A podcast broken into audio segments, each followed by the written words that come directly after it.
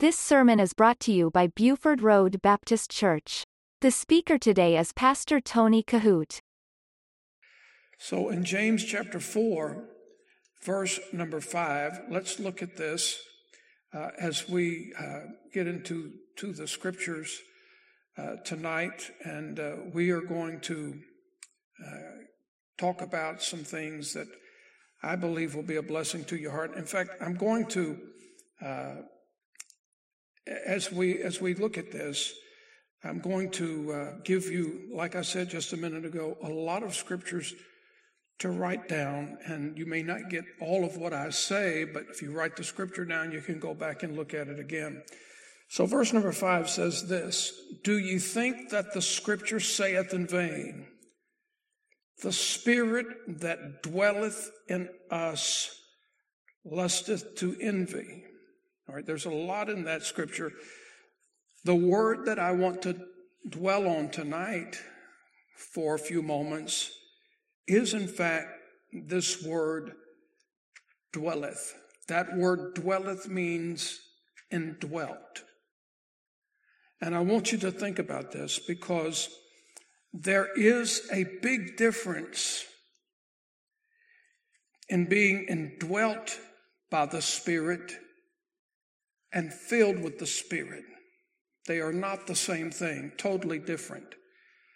And this word right here, we're talking about, in verse number 5, we're talking about the Spirit, the Holy Spirit, the Holy Ghost, the Spirit of the living God. And we're talking about how the Spirit of God dwelleth in us.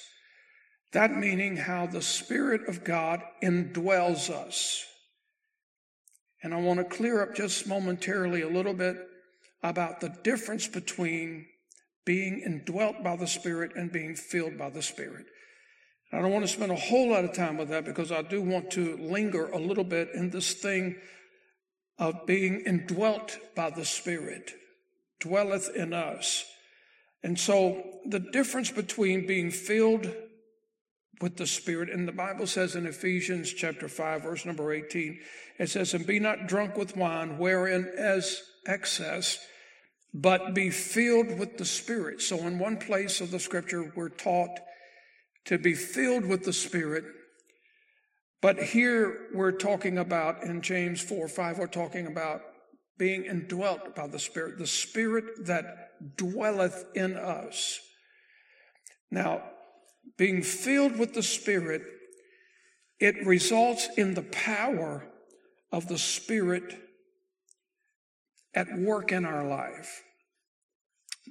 The indwelling of the Spirit, listen carefully, does not mean or indicate the direction in a person's life, but rather than a position of a person's life.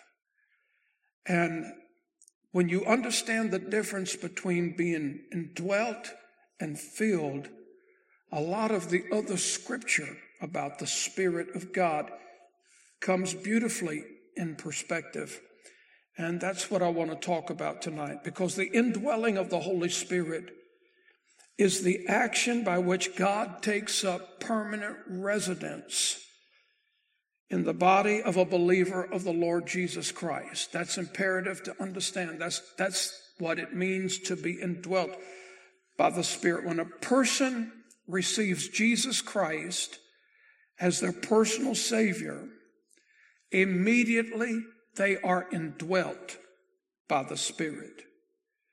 That's paramount. Immediately when that happens. Now, here's what I want to teach you tonight, and I'm going to give you the scriptures to see the comparisons. Because the Spirit of God worked differently in the Old Testament than in the New Testament, or the Old Covenant and the New Covenant. In the Old Testament or the Old Covenant, when the Spirit of God showed up, when he touched an individual, in the Old Testament, the Spirit of God would come on a person and he would leave the person. And if you don't get that, you're going to be tangled up with this thing of the Holy Ghost and the Holy Spirit forever. If you don't get this idea, you say, well, you have scripture for that? Yes, I do. I want to show it to you. In fact, there are 4 specific scriptures that I want to give you tonight. And by the great work of Brother Justin back there, he may be able to get them for you on the screen. But the first scripture, and you write this down, Judges chapter 15 and verse number 14. And I'm going to turn to that text, and I want you to see something. Judges chapter 15 and verse number 14. Again, here's the thing that you have to understand. The Holy Spirit worked differently. Now, you have to remember that on the day of Pentecost, 50 days after the resurrection, the Bible says in the upper room, the 120 disciples were praying for the promise that Jesus left with them. He said, go to Jerusalem, and I want you to tarry. I want you to pray for the promise of the Holy Spirit. We do know that on the day of Pentecost, the Holy Spirit came. And if you read that passage of Scripture very carefully, the Bible doesn't say, and the Holy Spirit indwelt them. The Bible says, and they were all filled with the Holy Spirit. Now, does that mean that the Holy Spirit had his beginning in the upper room at Pentecost? Well, to say that and believe that would be the same thing as believing that Jesus Christ had his beginning in the manger of Bethlehem in Judea. And we know that's not the case. Jesus did not have his beginning in Bethlehem's manger. I've been asked the question a couple of times in my ministry, well, if the Holy Spirit showed up in the Old Testament, is it possible that Jesus himself showed up in the Old Testament? Well, I would encourage you to study the ministry of Melchizedek. Because when you study the priestly ministry of Melchizedek, the Bible clearly says that Melchizedek had no father and had no mother. Now, who would the priest be? You think about that just for a moment. That's not my study tonight. It's another whole different study altogether. But you study the priesthood of Melchizedek and see what you conclude. That's another study at another time. I don't have enough time to go into that tonight.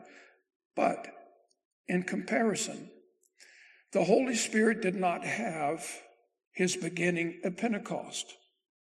He came to the upper room at Pentecost, but that does not mean that he didn't show up in other places. I can go all the way back to Genesis.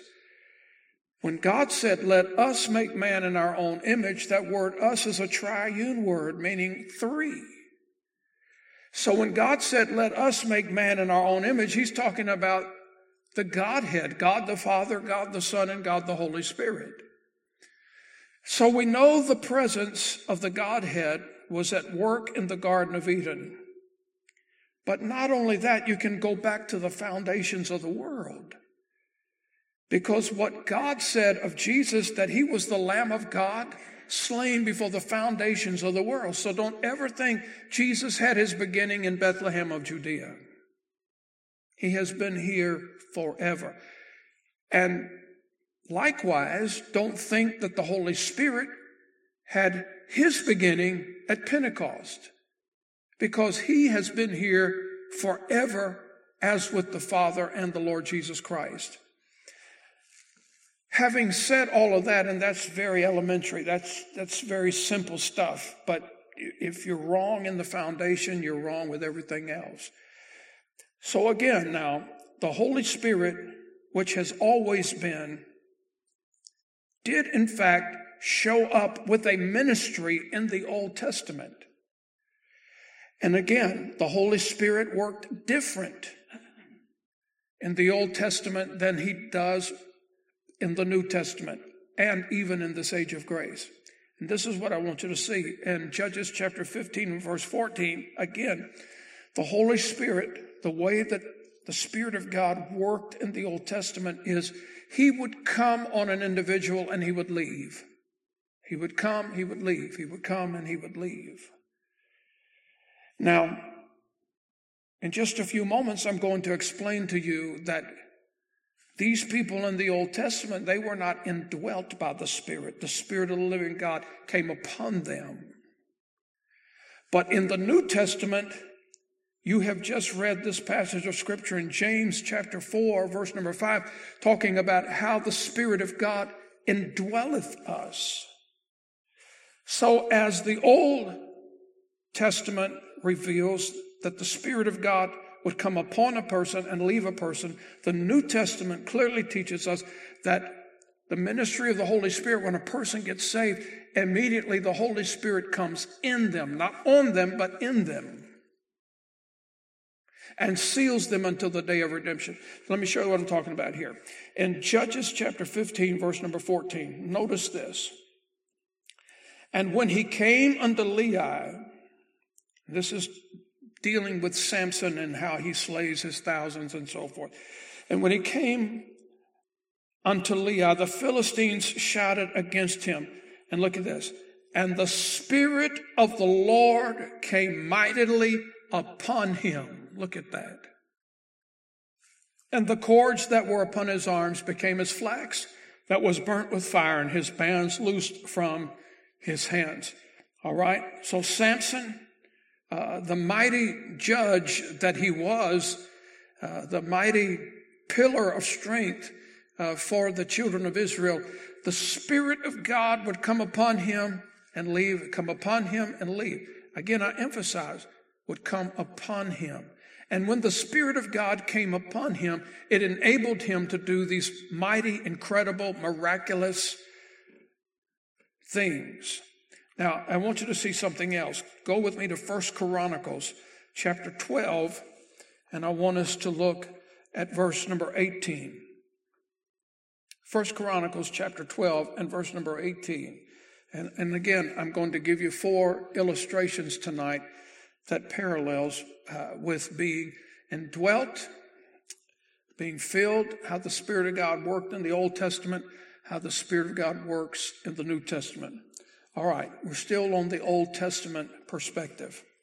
Here in 1 Chronicles chapter 12, verse number 18, again, once again, the Bible says, Then the Spirit came upon Amasai, who was chief of the captains, and he said, Thine are we, David, and on thy side, thy son of Jesse, peace. Peace be unto thee, and peace be to thine helpers, for thy God helpeth thee.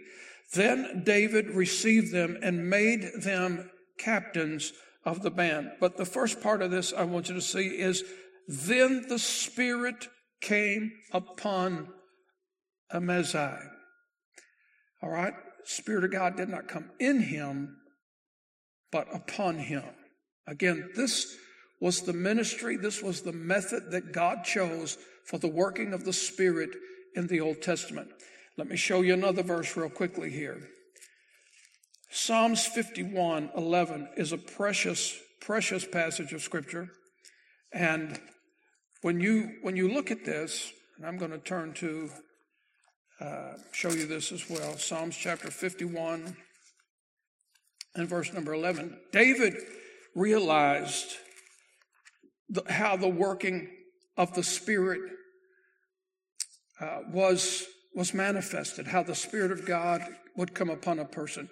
And he was very sensitive to this, especially in the dilemma of his adultery and his rebellion against God. But this is what he says in verse 10. Let me go back and read verse 10. He said, Create in me a clean heart, O God, and renew a right spirit within me. But then he says, Cast me not away from thy presence. And notice this, and take not thy Holy Spirit from me. David was well familiar with the fact how the Spirit of God would come upon a person and leave. And David was saying, I am so sorry, God. Please don't take him from me. Please don't do that. Cast not, he said, away from thy presence, and take not thy Holy Spirit from me. One more scripture tonight about this. And if you'll look at Ezekiel chapter 11 And I'm going to read for you in verse number 5. And this was in the relationship to some wicked leaders that were, in fact, to be judged. I want you to see this. And there's more of this in chapter 11, but I want you to see particularly verse number 5. So Ezekiel 11:5, the Bible says, "And the Spirit of the Lord fell upon me, and said unto me, Speak, thus saith the Lord, thus have you said, O house of Israel, for I know the things that come into your mind, every one of them." And so the thing that I want you to get tonight, and these are 4 passages of Scripture, that the ministry, the working of the Holy Spirit in the Old Testament under the Old Covenant was that the Spirit of God would come upon a person and he would rest upon that person until the work which God wanted to accomplish was completed. And then when that work was completed, the Holy Spirit would depart. But that doesn't mean depart from ever. The Spirit of God would come upon these individuals periodically to do the things that would bring honor to God. Now, I want you to think about this because Jesus revealed to his disciples about the new role that the Spirit of God would bring. And he went on to describe that. He says that the new role of the Spirit, Jesus was saying, the Spirit, my Holy Spirit is now going to live inside of you. It's not just about the Spirit of God coming upon you, but the Spirit of the living God, he's going to live inside of you, and he will be in you. You say, well, do you have a scripture for that, preacher? Yes. Let me share this with you, and go back with me to John chapter 14, and I want you to look at verse number 17, and Jesus made this very clear. Again, the Holy Spirit in the New Testament changes everything. Now the Spirit of God is not just coming upon a person, but he's coming inside of a person. When a person becomes born again, he is converted. He has become a believer, a new believer. The Spirit of God now dwells within him. And Paul made mention of that as well. But let's look at John 14, verse 17. Look at this. Even the Spirit of truth, this is the Holy Spirit, whom the world cannot receive, because it seeth him not, neither knoweth him. Now here Jesus gives the clear explanation. But ye know him, for he dwelleth with you and shall be in you. So in James chapter 4, verse number 5, when James is talking about the Holy Spirit dwelleth in us, Jesus made reference of that himself, and he makes it very, very clear here. And as a result of this, in Pentecost, the Apostle Paul had much to say about it. In fact, he gives us clear admonishment, and I want you to see this in 1 Corinthians, because he asked the question, do you not know that your body is the temple of the Holy Spirit, where the Holy Spirit lives and where the Holy Spirit dwells? So let's look at this passage, a very familiar passage of Scripture in 1 Corinthians chapter 6, verse 19 and 20. He says, what? Know ye not that your body is the temple of the Holy Ghost? Look at this now, which is in you. We have read it to where Jesus said that the Holy Spirit would dwell in you. And they're talking about in this New Testament era. The Holy Spirit would dwell in you. Paul now says, which dwells in you. James said, which indwells you. But let's read the rest of it here. Which ye have of God, and ye are not your own. For ye are bought with a price. Therefore glorify God in your body, which are God's. So we have seen tonight in these few moments 3 instances where we are told that the Holy Spirit of God indwells us as believers.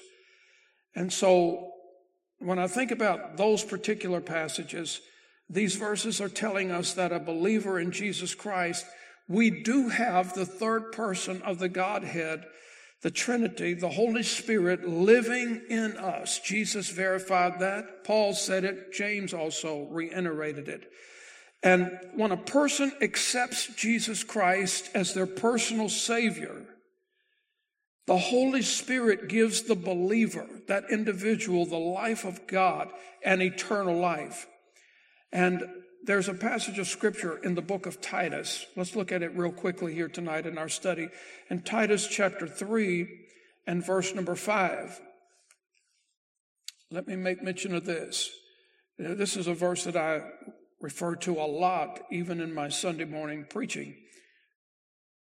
But this passage of Scripture says in Titus 3:5, "Not of works of righteousness which we have done, but according to his mercy he saved us." And the general idea from this verse gives us the impeccable truth that we cannot work our way to heaven. We cannot do anything to save ourselves.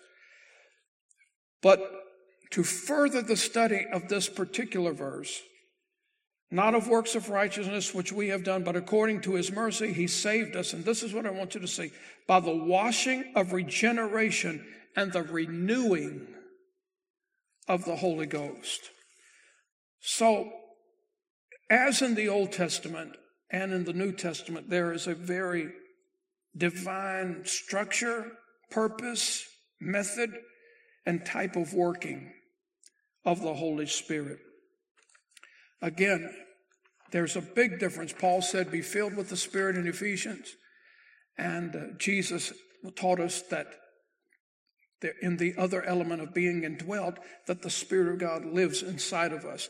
Now, there's no way that I'm going to be able to give you all of these attributes tonight, but I want to emphasize something.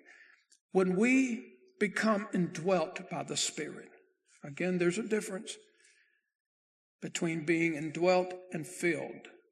When we are indwelt, when the Spirit of the living God comes into us, there are several attributes that follows that. And that's what I want to share with you tonight. Now, let me be clear with something first. Not everybody that says they are saved are saved. So the Holy Spirit doesn't come into everybody that says they're saved, but people who are true. You know the verse, many will say to me in that day, "Lord, Lord, did we not do all of these things?" And he will say in the end, "Depart from me, ye that work iniquity, for I never knew you." But I'm talking about people who are genuinely born again, people who are truly saved. When a person gets truly saved, according to Jesus, the Holy Spirit indwells them. Jesus said the Spirit would come into you. Again, there's a difference between being filled with the Spirit and being indwelt with the Spirit. Now, these are the attributes. If you're going to write them down or make some notations, they're very noteworthy, I assure you that, because the Spirit, as the Spirit indwells us, He does bring upon us some life-changing results. Number one, the indwelling Spirit comes to a dead soul in sin and creates the newness of life. That's when the Holy Spirit indwells somebody, that's what the Spirit of God does. He comes to a dead soul and he creates new life. And that's what this verse in Titus is also reiterating. And you can write down John chapter 3, verses 1 through 8. In fact, I want to take time to look at that, and I don't know how many other scriptures we will get to in reference to this, but these are all noteworthy of looking at as we study the Word together tonight. So look with me in John chapter 3, and I want to read for you verses 1 through 8. I love doing this because this is what Wednesday night Bible study is all about. We are studying the Word together. I'm not preaching a sermon tonight. I'm giving you Bible study. And so cross-referencing here is precious in that format. Now look at this. In John chapter 3, I want to read for you verses 1 through 8. Look, follow along with me. They'll get it on the screen for you. "There was a man of the Pharisees named Nicodemus, a ruler of the Jews. The same came to Jesus by night and said unto him, Rabbi, we know that thou art a teacher come from God, for no man can do these miracles that thou doest except God be with him. Jesus answered and said unto him, Verily, verily, I say unto thee, except a man be born again, he cannot see the kingdom of God. Nicodemus saith unto him, How can a man be born when he is old? Can he enter the second time into his mother's womb and be born? Jesus answered, Verily, verily, I say unto thee, except a man be born of water and of the Spirit, he cannot enter into the kingdom of God. That which is born of the flesh is flesh. And that which is born of the Spirit is spirit. Marvel not that I said unto thee, you must be born again. The wind bloweth where it listeth, and thou hearest the sound thereof, but canst not tell where it cometh and whither it goeth. So is everyone that is born of the Spirit. So when a person is born again, they are born of the Spirit. And immediately the Spirit of the living God comes in and indwells them. And so here's how it happens. The indwelling of the Spirit. I'm not talking about the filling of the Spirit. I'm not talking about being filled with the Spirit. But the indwelling of the Spirit, here's what happens. The Spirit of the living God comes to a dead soul in sin and creates new life. We are quickened. We're made alive. And that's what is called the new birth when that happens. I have time to give you one more tonight. I've got a few more that I want to give you next Wednesday night, Lord willing. But secondly tonight, if you're writing these things down, the indwelling of the Spirit confirms to the believer that he belongs to the Lord, that he is an heir of God and a fellow heir with Christ. That's an important attribute of being indwelt by the Spirit. And the last scripture that I want to read for you tonight is found in the book of Romans. And I want you to look at this in Romans chapter 8. We'll get there real quickly. Romans chapter 8. And I want you to look with me beginning with verse number 15. And I want to read for you Romans 8, 15 through 17.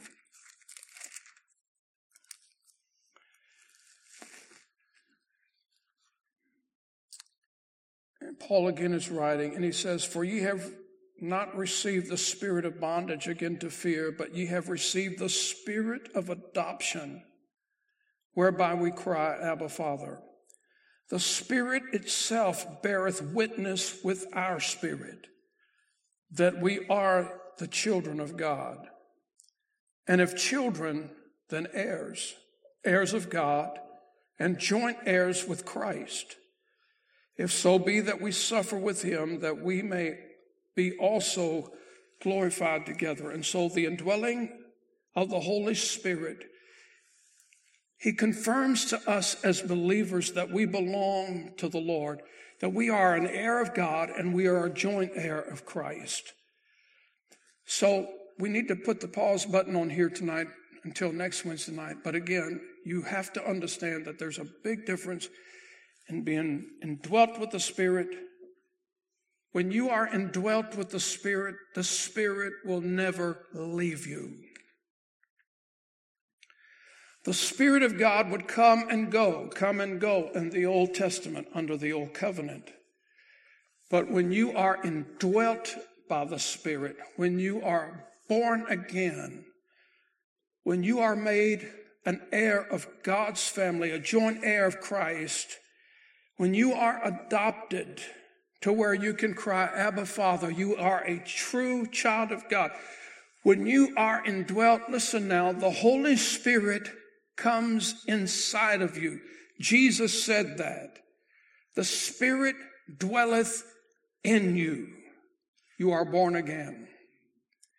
You are justified, you are saved, you are born again one time. The Spirit of the living God that gives you the new birth, he will never depart from you. The Word says we are sealed until the day of redemption.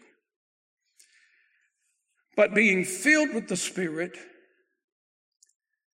and being indwelt with the Spirit is just as far apart as being justified and sanctified. We are justified one time by faith, but we need to be sanctified every day.